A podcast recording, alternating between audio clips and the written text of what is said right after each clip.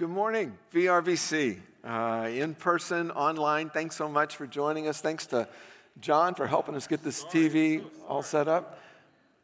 Greatly appreciate that. There we go. Awesome. Uh, well, we are in week four of this series called Odd Couples. We're looking at relationships in the Bible and in our lives that don't make sense, really, apart from God who brings us together. And if you've been with us for any of the sermons in the series so far, maybe you've heard us talk about our theological foundation for this series, which is Ephesians 2, that talks about Christ tearing down the walls of hostility that divide people and Christ bringing diverse people together. Maybe you were here a couple of weeks ago, we talked about the power of covenant. Uh, and this Moabite daughter in law named Ruth and her Jewish mother in law Naomi, and how the power of covenant helped glue that uh, that friendship, that relationship together. And then last week we talked about forgiveness. Some of the oddest couples that we will experience in life is when the Lord causes them or us to, to move uh, through forgiveness and reconciliation. Well, uh, we want you to know that this series is in many ways part of a larger prayer request, uh, you might say, uh, and, and theme and, and, uh, and focus of our ministry this year. Uh, and that is in a world that has so much disunity and disharmony, um, the, the unity that Christ gives us is evangelistic. The unity that Christ gives us reaches out, it shows something brand new and beautiful to our world. Now, you know that you're a sinner, and I'm a sinner. You especially know I'm a sinner, and you know that you're a sinner. And this is not something that we can do on our own. This is not some self help project. We can't do this in our own strength. But Christ can do this through us. Christ can build something beautiful among us. And so, with that in mind, I want us to look at the topic of week four uh, as we turn to the Gospel of Luke. It's a dialogue uh, between Jesus and a theological expert. And in this dialogue, Jesus is going to tell a story that I'm going to guess is so familiar that I bet easily 90% of us could paraphrase it in our own words. Uh, in fact, maybe some of you, you're, you're looking at the topic and you're going, oh man, I've heard hundreds of sermons on this. So, you know, can't you give me something new, right? Uh, but, but here's what I want to say to you. I, I think one of the most beautiful aspects of reading Scripture is that there's always this element of deep sea diving. There's always buried treasure if we'll look for it. There are always beautiful pearls if we'll dive down deep. And that's what I want us to do today uh, as we focus on a, a truly odd couple in this story that Jesus tells a Samaritan and his ethnic rival, you might say, a Jew. And so it's Luke chapter 10. We'll begin reading in verse 25 and read through verse 37. So hear the word of the Lord. On one occasion, an expert in the law stood up to test Jesus. Teacher, he asked, what must I do to inherit eternal life? What is written in the law? He replied. How do you read it? He answered, Love the Lord your God with all your heart and with all your soul and with all your strength and with all your mind, and love your neighbor as yourself. You've answered correctly, Jesus replied. Do this, and you will live. But he wanted to justify himself. So he asked Jesus, And who is my neighbor? In reply, Jesus said, a man was going down from Jerusalem to Jericho when he was attacked by robbers. They stripped him of his clothes, beat him, and went away, leaving him half dead. A priest happened to be going down the same road, and when he saw the man, he passed by on the other side. So too a Levite, when he came to the place and saw him, passed by on the other side. But a Samaritan, as he traveled, came where the man was, and when he saw him, he took pity on him. He went to him and bandaged his wounds, pouring on oil and wine. Then he put the man on his own donkey, brought him to an inn, and took care of him. The next day he took out two denarii and gave them to the innkeeper. Look after him, he said, and when I return, I'll reimburse you for any extra expense you may have. Which of these three do you think was a neighbor to the man who fell into the hands of robbers? The expert in the law replied, The one who had mercy on him. Jesus told him, Go and do likewise. And God bless the reading of his word. N.T. Wright has said that some of the best known stories in the Bible are actually the hardest to understand. And I agree with him. Some people have taken this parable, the Good Samaritan, and they've kind of translated it into law. And, and there are Good Samaritan laws on the books. And I think uh, that's a very uh, good uh, uh, application of this story, right? But, but, but is that what this story is trying to teach us? How to legally be a good citizen? Some people focus on the racial element, Jew and Samaritan, and that is certainly a, a very important part of this story. But what if there's more to it? What if it pushes us beyond legal axioms and racial principles? You see, I think this passage forces us to think about some of life's ultimate questions. In fact, the passage is all about questions. Did you notice that?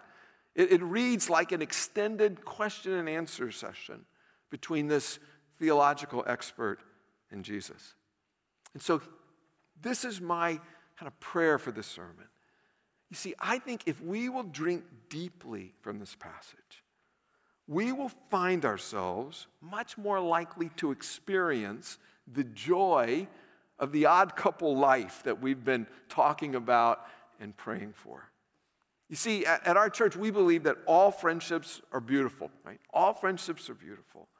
But at the same time, one of the ways that Christ uniquely shares himself with our world is when Christ's church, Christ's body, can be very different, like Paul talks about. Hands are different from feet, different from noses, different from ears. We can have all kinds of diversity, and yet we still have Jesus on our name tag. We're still one body. And that beautiful diversity is what draws others in. And when I talk about diversity, I'm talking about age diversity. I'm talking about, you know, 70 year olds and 20 year olds being friends. I'm talking about cultural diversity. I'm talking about language diversity. Maybe we struggle to, to even communicate with one another, but we know that there's a love that's deeper than that struggle over language. Maybe it's background, it's city people and, and country people. Maybe it's politics, you name it. But, but we're drawn to each other, and the Christ that we hold in common is so much greater than these differences that might uh, pull us apart. And so the question is well, how do these odd couples form? How do these kinds of friendships happen? I mean, do you just walk out into the lobby after the service and find someone you've never met and say, hey, you look different from me? Uh, let's be friends. Well, I mean, you can, you can try that, but, but I'm not sure that's the best way to do it. I, instead, this may sound funny, but instead, I think these relationships forming are a lot more like the weather. Let me tell you what I mean by that.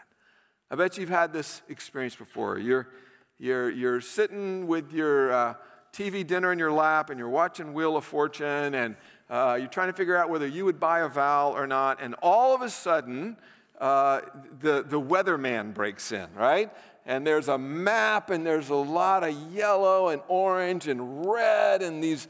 Light, I've always wanted to be a meteorologist. There's a front coming in, and, and it's blow, you know. Uh, and, and so all of a sudden, you, you, you see all this, and you hear the meteorologists, and they're, they're, they're, they're talking about what's going on on the screen. And one of the phrases that they use is conditions are favorable. You ever heard that phrase before? Conditions are favorable. Now, now, there may not be a tornado on the ground yet, there is a tornado watch. Why? Because conditions are favorable for tornadoes to form. Maybe it's sheer winds, or it's the clash of warm and cold air coming together, or it's a tremendous amount of moisture and humidity that's just roiling everything. The, the tornado may not come, but conditions are favorable. Now, tornado, it's kind of a negative example, obviously, but I want to speak of it in a positive direction. I want to talk about uh, wh- what happens in this passage that teaches us when conditions are favorable for forming odd couples. In, in fact, I want to be so bold as to, as to, to pray that these three conditions from this passage would be more and more present in your life and in my life. And I think if these conditions are present, you and I will be much more likely to form friendships that make a difference in our lives, that make a difference in the lives of others, and, and ultimately point people toward Christ. So, What are these favorable conditions? It's not, you know, cold air and warm air, shear winds in, in this instance. What are these favorable conditions? Well, the, the first favorable condition is, is what I want to call knowing the secret of life. Knowing the secret of life. And the secret of life, Jesus says, is love. One of the most famous parables ever told, the parable of the Good Samaritan, emerged out of a theological question about the secret of life. I think we see this in the, in the very first verse of our passage, which says, On one occasion, an expert in the law, maybe your translation says lawyer, stood up to test Jesus. Teacher, he asked, what must I do to inherit eternal life? The expert in the law was an expert in the first five books of the Old Testament the Torah, Genesis through Deuteronomy.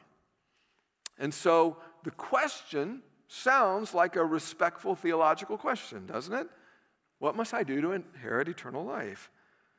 But unfortunately, we're told that the expert in the law was trying to test Jesus. In other words, there's a fishhook that's buried in the question. He wants to test Jesus, he wants to trap Jesus. He wants to, to trick Jesus into saying the wrong answer and then pounce upon that wrong answer. And he asks a question that I think kind of sounds like what's the, the secret of life? What is required of me to ensure that my life and my life to come will be one of joy? Now, the expert was trying to trap Jesus into saying the wrong answer. Jesus turns the tables, doesn't he? And he asks a question of the questioner. In, in my ears, the question that Jesus asked sounds like, well, you know, you're an expert in the law. What does the law say? What does the Old Testament say? How do you read it? How do you interpret it? And give the expert credit because he gets the question right. He's, he's combed through hundreds of verses and uh, in, in, in, books like you know, Exodus and Leviticus and, and, and Deuteronomy, especially. And what does he come up with? He comes up with two. The first from Deuteronomy 6, uh, one of the most famous, if not the most famous, Old Testament passage, uh, the Shema, Hear, O Israel, the Lord your God, the Lord is one. You shall love the Lord your God with all your heart and with all your soul, and with all your mind and with all your strength. That's the first one. Love God with everything you have. The second from Leviticus 19 is love your neighbor as yourself. Now, how do we know he answered correctly? Well, Jesus says he answers correctly, but we also know that because in Mark 12, Jesus was asked the same question, and Jesus answered the same way. And so Jesus gives this answer an A plus. And I think when Jesus says in verse 28, do this and you'll live, he's not saying that your acts of love will finance your eternal life, will earn your salvation. I think he's saying that the love that's described there is the fruit of someone who trusts in God and belongs to God. So I want you to think about that for a second. What is the secret of life? What is the secret of this life and the life to come? What's the common denominator of the verses in 20, quoted in 27 and 28? The answer is simple, isn't it? Love. Love is in both verses. Love is the center of both verses. Love God and love others. Love God with everything you have, and then love others the way you care for yourself. Now, this may seem really obvious. Uh, Pastor Larry is obvious man today uh, superhero called Obvious Man. But uh, it may seem obvious, but I don't know about you. It, for me, it's the obvious stuff in the Bible that always trips me up. It's the obvious stuff that I have a hard time internalizing. And I think it's not just me. You know, during the early months of the pandemic, uh, when there were no televised sports, um, I, I watched a documentary called The Last Dance. It was about Michael Jordan. And I came away from this documentary amazed and disappointed. I was amazed at Michael Jordan's skill and dedication to his craft. And there were, there were several different times in, in this series where you saw him caring for others, you saw his generosity. I was amazed. But at the same time, I was disappointed because it seemed to me that at the center of MJ's life was winning. I mean, every athlete wants to win, of course. of course. But it seemed to me that Michael Jordan took winning to a whole new level. Some of his teammates called him selfish in his desire to win. Some said he was a bully. It seemed like years later he was still holding on to competitive grudges. There's all these memes of Michael Jordan saying, I took it personally. You know, he, he, he's, he, it's like winning became more important than anything else. I ask you, what, what is, if you had to answer honestly, what is your operating system today? What is at the center of your life? Maybe it is winning for you. Maybe it is acquiring. Greed. How much is, is enough? I don't know, but I need more. I need more. I need more. Maybe it is approval. Maybe your whole life is, is governed by getting others to think well of you. Maybe it's fear. Fear calls all the shots. What is at the center of life? When Jesus was asked the question, what is at the center of this life and the life to come? There's no room for confusion in the right answer. It is love. Love and devotion to love at the center. Right? And that love at the center of life creates conditions favorable for odd couple friendships to form. Second condition that I spotted it not only includes knowing the secret of life, but it also includes what you might say expanding the boundaries of life, something that is described by the verb neighboring, being a good neighbor. You see, when Jesus applauded the law expert for answering his own question, the expert had to try once again to, to justify himself. He asked a question, ended up, you know, not getting the, the, the uh, reality that he desired through his question. And so he comes back again Maybe he's trying to trick Jesus again. And so he says, And who is my neighbor? You could almost hear him saying, There are millions of people in the world, Rabbi. We can't help all of them. We're going to have to narrow this down. We only have 24 hours in a day. Let's get practical. We're going to need to rule a lot of people out. We're going to need some boundaries here. So, who really is the neighbor that I have to love? Kind of reminds me of the question that every teacher and professor hates to hear from a student. You know the question I'm talking about? Do we have to know this for the test? Because we're really trying to limit our knowledge. We're, we're trying to learn as little as possible in this class. We're trying to draw the fence line in. Do we have to know this? Who do we have to love? Let's make the circle as small as possible. And what I love about Jesus' response, you know, who, who's my neighbor? I love what he doesn't do. He doesn't say, Webster's dictionary defines neighbor as, he doesn't do that, right? He doesn't give us a dictionary definition. Instead, he tells a story. And that story becomes a movie in our minds, doesn't it? he tells us a story of what neighboring looks like in action. He lets you film it. So, let's talk about the story. There's this guy, he's not called Jewish, but every context clue tells us he's a Jewish man. He's walking a 17 mile trek from Jerusalem, the holy city, to Jericho. If you've ever been on this road, it's there's a, a thousand foot drop in elevation. There are caves that line the road. Uh, it is very convenient for thieves to hide in these caves and surprise people who are traveling along the road, and that's exactly what happens. Now, it would be one thing for these thieves to just kind of purse snatch, wallet snatch, backpack snatch, and just run off with the, the man's belongings. But these thieves were so evil, they weren't content just to steal, and so they took his clothes too. They took his dignity from him. They beat him up so badly that Jesus tells us he was half dead. He was lingering between that door between life and death, and it wasn't immediately sure which direction he was going in. Was he traveling back to life, or would he soon be dead? This is a picture of ultimate vulnerability, isn't it? Imagine yourself in that situation. One early church theologian, a man named Ambrose, said that, that the Jericho Road represents the world at its worst. At its worst, the world will take our stuff, and the world will take our dignity, and the world will try to take our peace, and the world may even try to take our breath away from us. So now, what do we have? We have a crime scene on the road from Jerusalem to Jericho, and the victim, half dead, is in the middle of it. But good news, friends.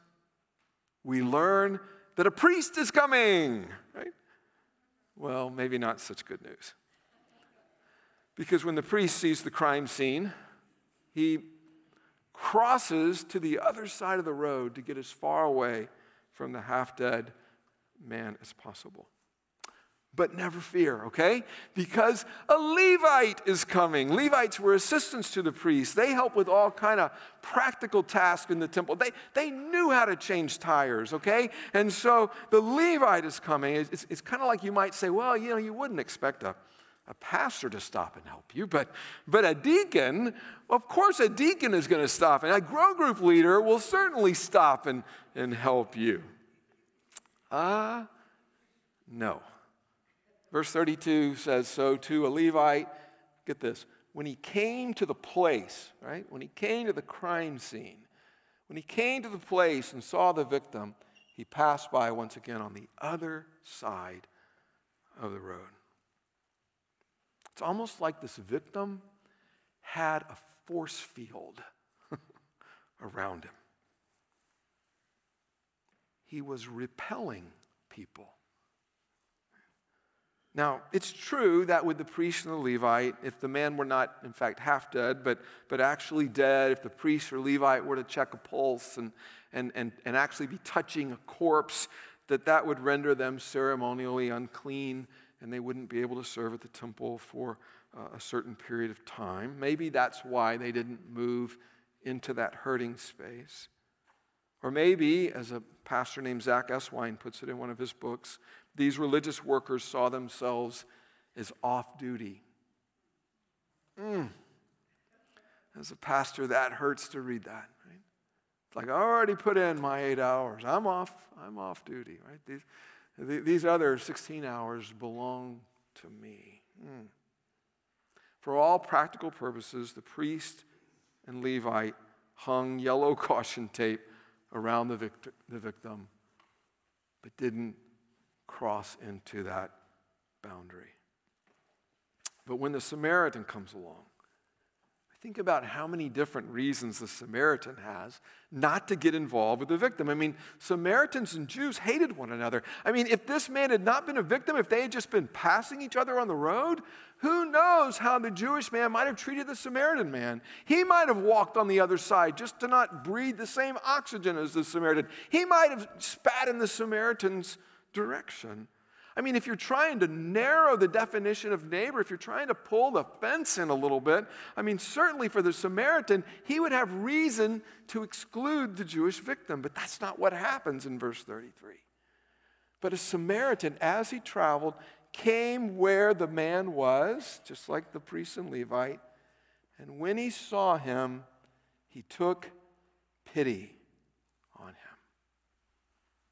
When he saw him, he took pity. The priest sees the crime tape, passes by. Levite sees the yellow crime caution tape, passes by. The Samaritan comes, he sees the man, and something explodes in his heart. The, the NIV calls it pity. Uh, the literal word splanchnizomai, that will change your life if you learn that word. Splanchnizomai uh, comes from, the root word of it is, is, is guts. It's, it's innards, it's intestines and kidneys. Something happened deep down in the Samaritan's gut. And love exploded. And this explosion of love led him to move toward the victim, to duck under the tape, to, to show love in so many tangible ways. There were wounds to be cleansed and bandaged with the antiseptic of wine, alcohol, and, and the soothing ease of olive oil. Then the, the dead weight of the victim had to be lifted and placed upon the man's donkey, which meant, of course, the Samaritan would be walking the rest of the way. A room had to be rented, a public lodging place, and the Samaritan shells out two denarii, which uh, commentators say was somewhere between three weeks and two months rent and board. Imagine trying to pay for three weeks, two months of room and board for somebody. And then he says, I'll be back. And when I come back, I'll pay more to make sure this man is taken care of. I want you to think about it. There's, there's immediate love. He goes to the man, bandages his, his wounds. Then there's intermediate love. He travels with the man and he gets him to safety. And then there's long term love. He says, I'm coming back. I'm going to keep showing up. Friends, it would have been so easy for the Samaritan to look at the Jewish victim and says, That guy ain't my neighbor. There's a lot of people I have to love. He's not one of them. I mean, it would have been so easy to feel that force field repelling. I mean, the Samaritan's not his, on his way home from work like presumably the other guys are. He's from Samaria. He's, he's, he's not from Judah. He's far from home. This is not his country. These are not his people, right? And yet, I believe that you and I will find our hearts in a favorable condition for forming odd couple friendships when we let that deep love for God and that selfless love for neighbor bubble up in us and move us toward people in need. And whatever this cruel world has taken from them, we will work to restore. And that fence line of neighboring keep moving out farther and farther and farther. Mike Yaconelli wrote a book once called Messy Spirituality. And in it, he told it, the story of a group of soldiers in World War II. They were fighting in rural France. And during an intense battle, one of, their, uh, one of these American soldiers was killed. Uh, and his comrades didn't just want to leave his body on the battlefield, and so they decided to give him a Christian burial. They remembered a, a Catholic church that they had passed a, a, a, few miles behind the front line, and, and so they, they, they, they carried their friend to that church, and um, uh, they asked the, they knocked on the door and asked the priest if, if, if they could give their comrade a, a good burial, and, and, and a, a church burial. And apparently, the priest who spoke a little bit of English um, said back to them in, in, very broken English, he says, I'm, I'm sorry, uh, but your friend was a Protestant, and we can only bury Catholics here. They were weary, these soldiers, after months of war, and they simply turned to walk away. But then the old priest called after them and they said, Well, you know what? You, you, you can bury him just outside the fence. And at that point, exhausted, cynical, the soldiers did just that. They dug a little grave and buried their friends, their friend just outside the fence.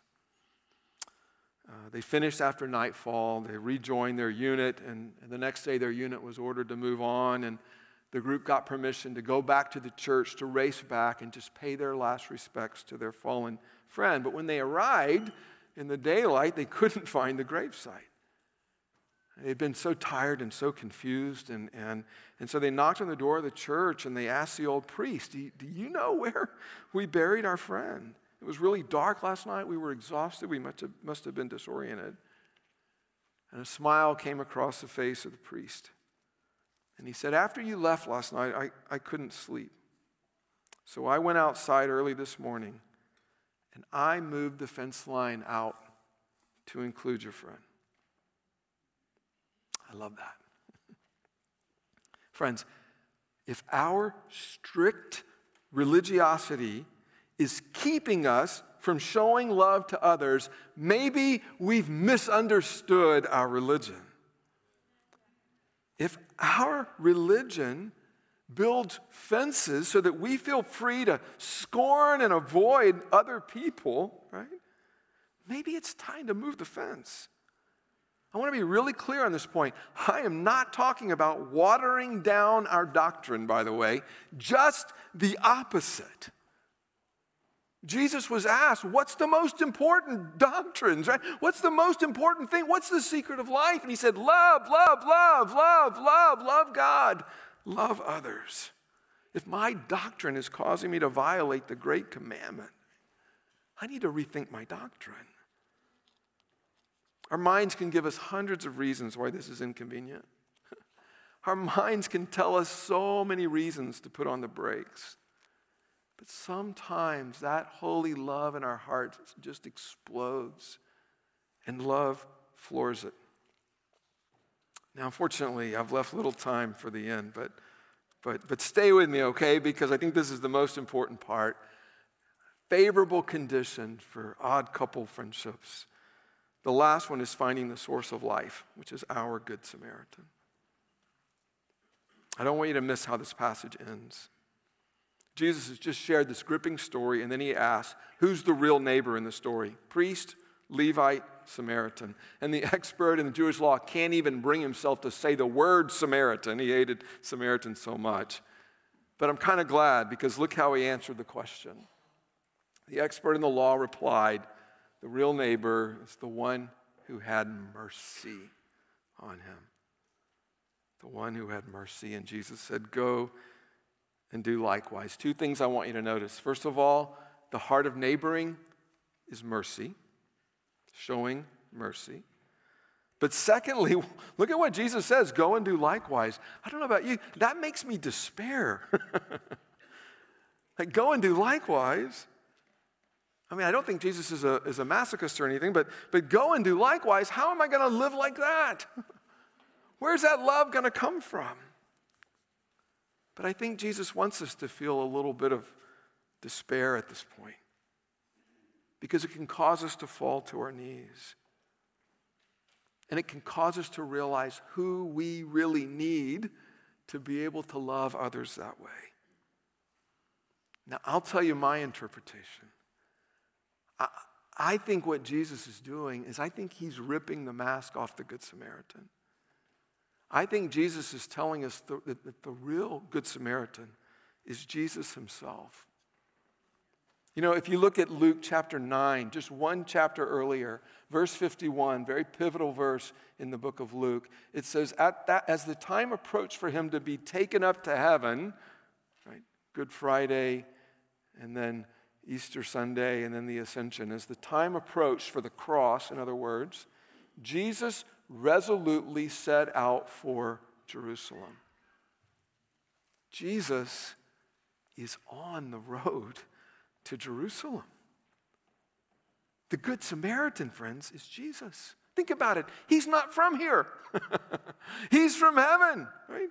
He could not be more different from us. He's divine, he's holy. He's the one the world scorned.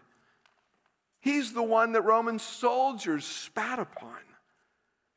He's the one who left heaven to show love to us immediate, intermediate, long term, eternal. He's the one who cleanses us not with wine, but with his own blood. He's the one who comforts us with the anointing oil of his Holy Spirit. He's the one who bears the burden of the cross. He's the one who gives his life to heal us. He is the one who shows mercy, mercy, mercy, and he makes odd couples out of us, sinners like us. And he says, Take some of that leftover mercy that I've shared with you, Larry, and share it with someone else. James Martin was a remarkable Christian, or he's written about a remarkable Christian named Alphonsus Rodriguez. Alphonsus Rodriguez was a devout believer, a wealthy businessman. He lost his wife and children to illness. He ended up becoming a porter in a monastery. So his job was to open the door, the big, heavy monastery door. Uh, and he, he wasn't qualified to be a priest. He didn't care. He liked being a doorkeeper. And he had this practice. You see, he remembered that teaching of Jesus that said, Whatever you did for the least of these, my brothers and sisters, you did for me. And Matthew 25, verse 40. And so, guess what? Every time Alphonsus Rodriguez heard a knock on the door, you know what he would say? He would say, I'm coming, Lord. I'm coming, Lord. Friends, there will likely be a knock on your door this week, your office door, a text on your phone, a call, an email, somebody sticking their head in your office, and it will be in that moment that your instinctive response will come up. But what if you said, as someone who's learning the secret of life, as someone who's expound, expanding the boundaries of your life, as someone who has the Good Samaritan, the merciful one, in your heart, what if you said, I'm coming, Lord? You came to me. I was spiritually dead. I wasn't half dead. I was spiritually dead. You came to me. You revived me with your Holy Spirit. And now I'm coming to share your mercy with others. Let's pray. Lord, Lord Jesus, you are our Good Samaritan. You have cleansed us. You have bandaged us. You have clothed us with the garments of salvation. You have borne our burden on the cross. Lord, you are, are healing us. Lord, you have gone to prepare a place for us. Lord, you have promised to come back that we may be where you are. Lord, your mercy, we can't even imagine it. Teach us the secret, Lord. Teach us what it means to share your mercy, we pray. In your name, amen.